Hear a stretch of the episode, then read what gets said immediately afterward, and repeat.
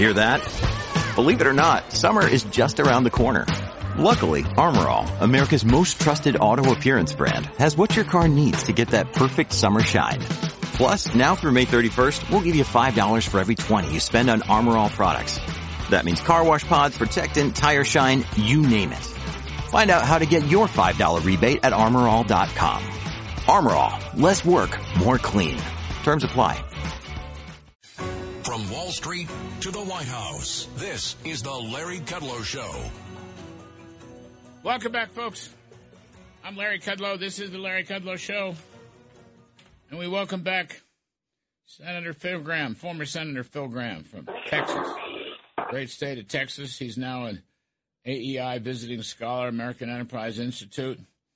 Recently, the author of The Myth of American Inequality How Government Biases Policy Debate. I, th- I think we woke him up here on a Saturday morning. I'm not sure. Rumor is, but we got him. Bill Gramm. But welcome. I am awake. well, that's wonderful. That's wonderful. An awake Phil Gramm is a great resource for America. How's that? Anyway, Thank you, Larry. I want to talk about your op-ed piece. Uh, it's about a week old. No, it's less than a week old. Biden is transformational and not in a good way. And uh, they, you know what? The stuff they're doing, the regulatory stuff. I mean, the spending is bad, and Ke- I think Kevin McCarthy's got him in a hole now. Senator Gramm. I Yeah, I think- do too. you know, McCarthy delivered a budget to raise the debt ceiling, a very good budget. Uh, but the other stuff that's going on here, like the EPA, which I talked a lot about on the TV show this week, um, the EPA basically wants to end the internal combustion engine, stop gas powered cars in favor of electric vehicles. So, so they want to take over the whole car industry. And then secondly, they want to end the entire fossil fuel industry. That's, you know, those are the goals here. I mean, in like 10 years. Now that is transformational, but not in a good way, wouldn't you say?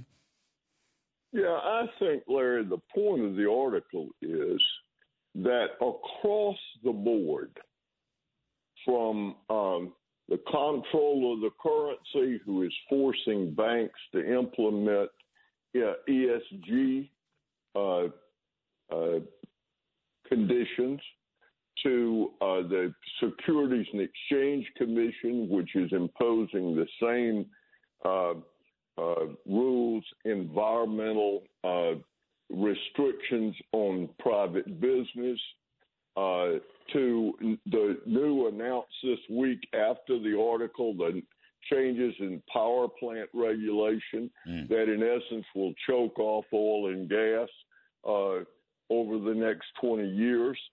Uh, everybody laughed when uh, there was talk in the Biden administration about transforming America.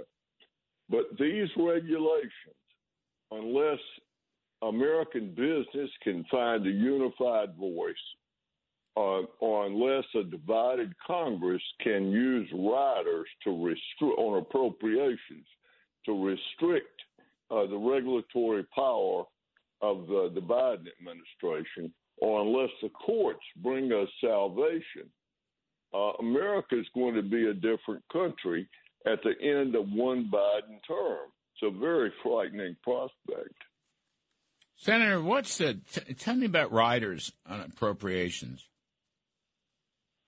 Well, basically, uh, a rider would say, for example, um, the Biden administration has entered into an agreement with 187 nations to impose a corporate minimum tax. And if we don't adopt it uh, uh, in the U.S., that is, if Congress does not adopt their minimum uh, international income tax, then these countries will impose it on American companies on their U.S. earnings. Um, what a rider would say is that no funds uh, appropriated in this act would go to the OECD, the international organization that spearheaded this uh, international tax, until that tax uh, was repudiated. Hmm. And in essence, you cut off the money. Or when you fund the Treasury Department, uh, you would have a rider that would say none of the funds uh, authorized by law to increase the funding by the IRS uh, by uh, funding at the IRS by eighty billion dollars Hmm. shall be appropriated in this act or spent by the Internal Revenue Service. Uh, now, the the the Senate can refuse to pass that bill, but let's go back to OECD, and it would be in foreign operations appropriations. If the House just simply said, we're going to fund the State Department and foreign operations, but our bill will not include funding for OECD, at some point the Senate and the White House would break. Huh. They'd be stuck. And they need the And money. we, Yeah. and we did that all the time. Yeah. Uh, they were normally small issues, uh, and normally there was a consensus in the House and Senate. Uh, but when I was an appropriator, I never wrote an appropriation bill that I didn't direct something um, uh, that I was trying to achieve. Well, I think um, I think all these regulations. I mean, you've got it's a, a great line here from Wall Street to Silicon Valley, from the Permian Basin to the Chicago Loop. An iron net of regulation has descended across the American economy. That's great. Churchill's metaphor. Terrific, terrific, terrific.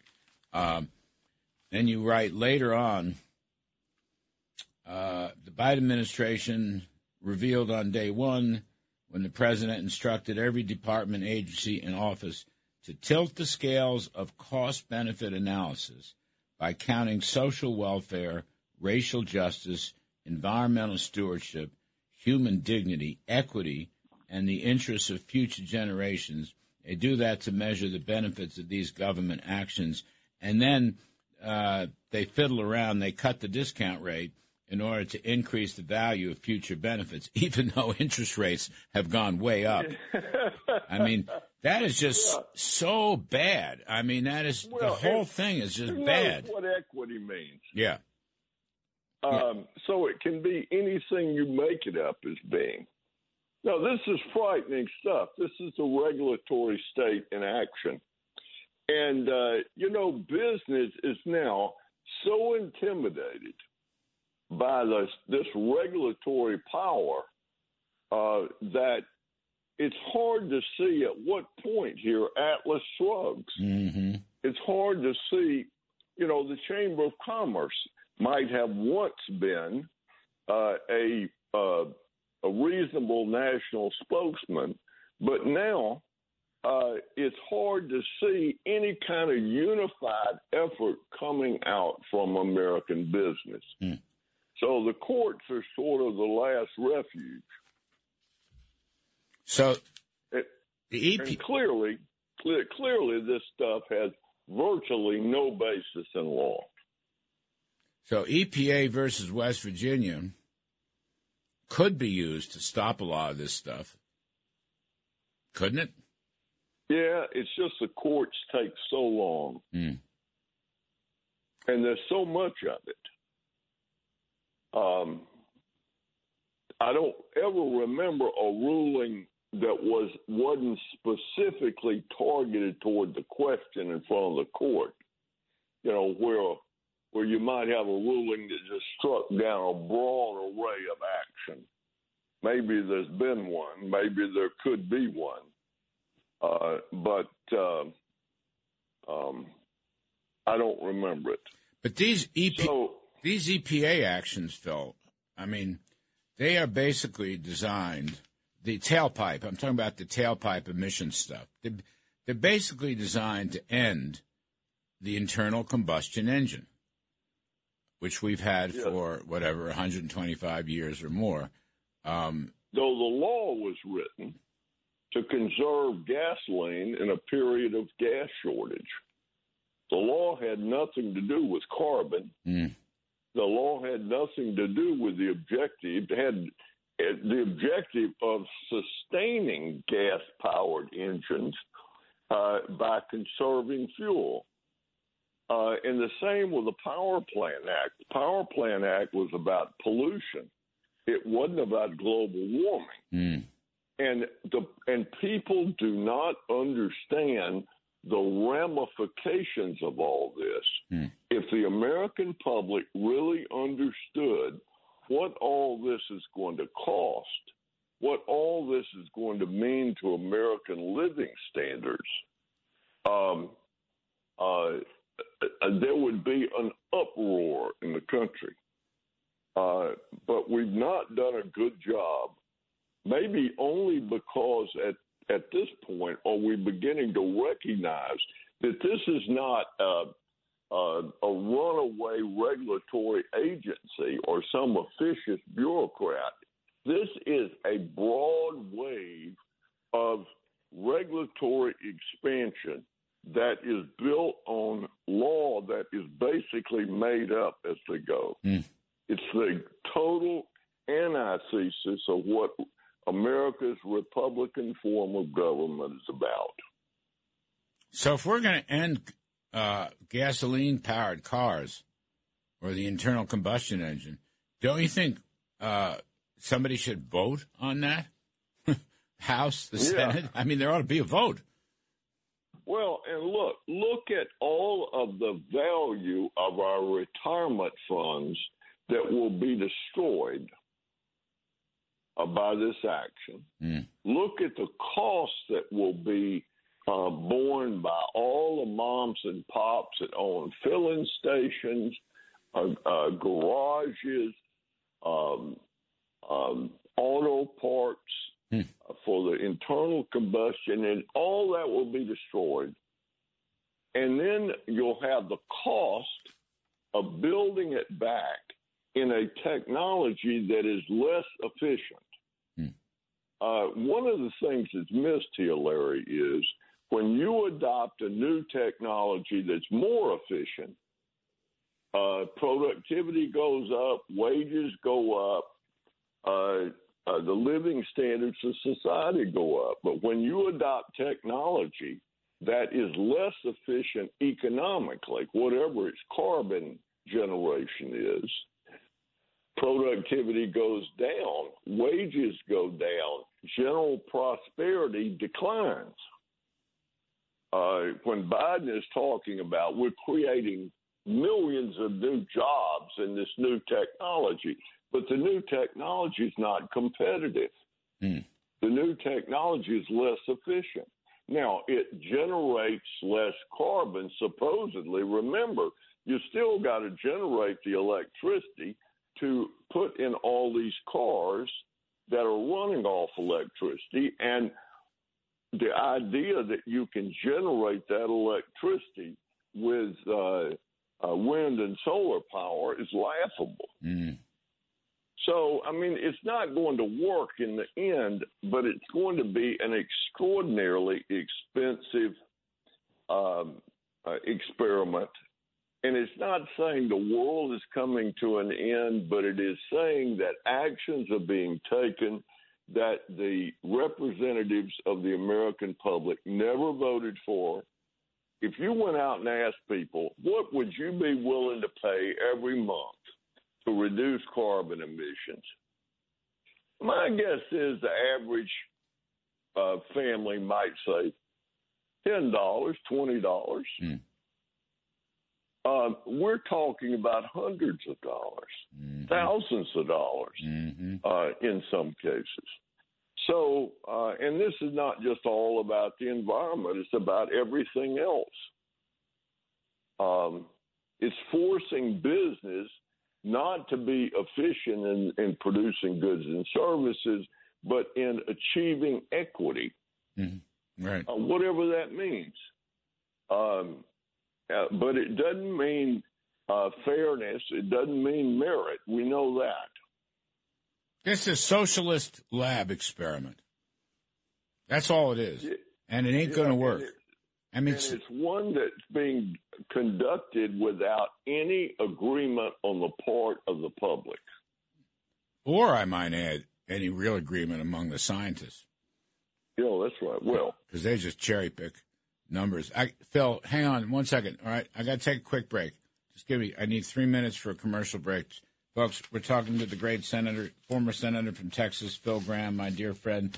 His book is called "The Myth of American Inequality." How government biases policy debate. You can go and find his great op-ed piece in the Wall Street Journal. Uh, Biden is transformational and not in a good way. It was dated uh, April 24th of this year, and was co-authored with my pal former Senator Pat Toomey of Pennsylvania. Anyway, Phil Gramm and I will be right back after this short message. Larry Kudlow. With former Senator Phil Gramm of Texas. He's now a visiting scholar at the American Enterprise Institute. His book is The Myth of American Inequality How Government Biases Policy Debate. We've been talking about his op ed piece this past week in the Wall Street Journal with former Senator Pat Toomey. The title of the piece is Biden is Transformational and Not in a Good Way, for sure. Uh, Phil, I wanted to spend a moment. Um, Kevin McCarthy put together a pretty good budget, including a debt ceiling hike. Uh, I don't think that Joe Biden and his folks in the White House or Chuck Schumer or whomever took McCarthy seriously, but now they have to. And I wanted to get your take on this because it's been 87 days since they last met, Biden and McCarthy. Biden's been saying for several months, I won't negotiate with you until you show me a budget. Well, McCarthy just produced a debt ceiling budget. And now they, they basically, Biden basically, Phil, doesn't want to cut one nickel out of the budget. That's really what's at stake here. Not one nickel. And I was remembering what weren't your Gramm Rudman deals? Weren't those about the debt ceiling years ago? Yeah, and and Biden voted for it. right. In fact, in his service in the in the Senate, Biden from Gramm Rudman till he left the Senate, he voted against uh, successful amendments to use the debt ceiling to control spending only once, and that was when it had a full blown Republican budget on it. So, uh, this whole idea uh, that you can't uh, use the debt ceiling to rein in spending. When do you deal with your overspending except when the bill collector's at the door? You get out, that's when you sit the family down and get out the butcher knife and cut up the credit card. Mm. I think McCarthy passed an excellent debt ceiling bill. It was strong leadership. He did what he had to do to get the job done. The House has raised the debt ceiling. It's now up to the Senate and the White House, and there'll be some tense moments. But the Biden administration is shocked. They did not believe that Kevin McCarthy could put together 218 votes, and he did it. Mm. Uh, and uh, the country is much better off. Uh, as a result, we are carrying forward hundreds of billions of dollars of new social spending from the pandemic.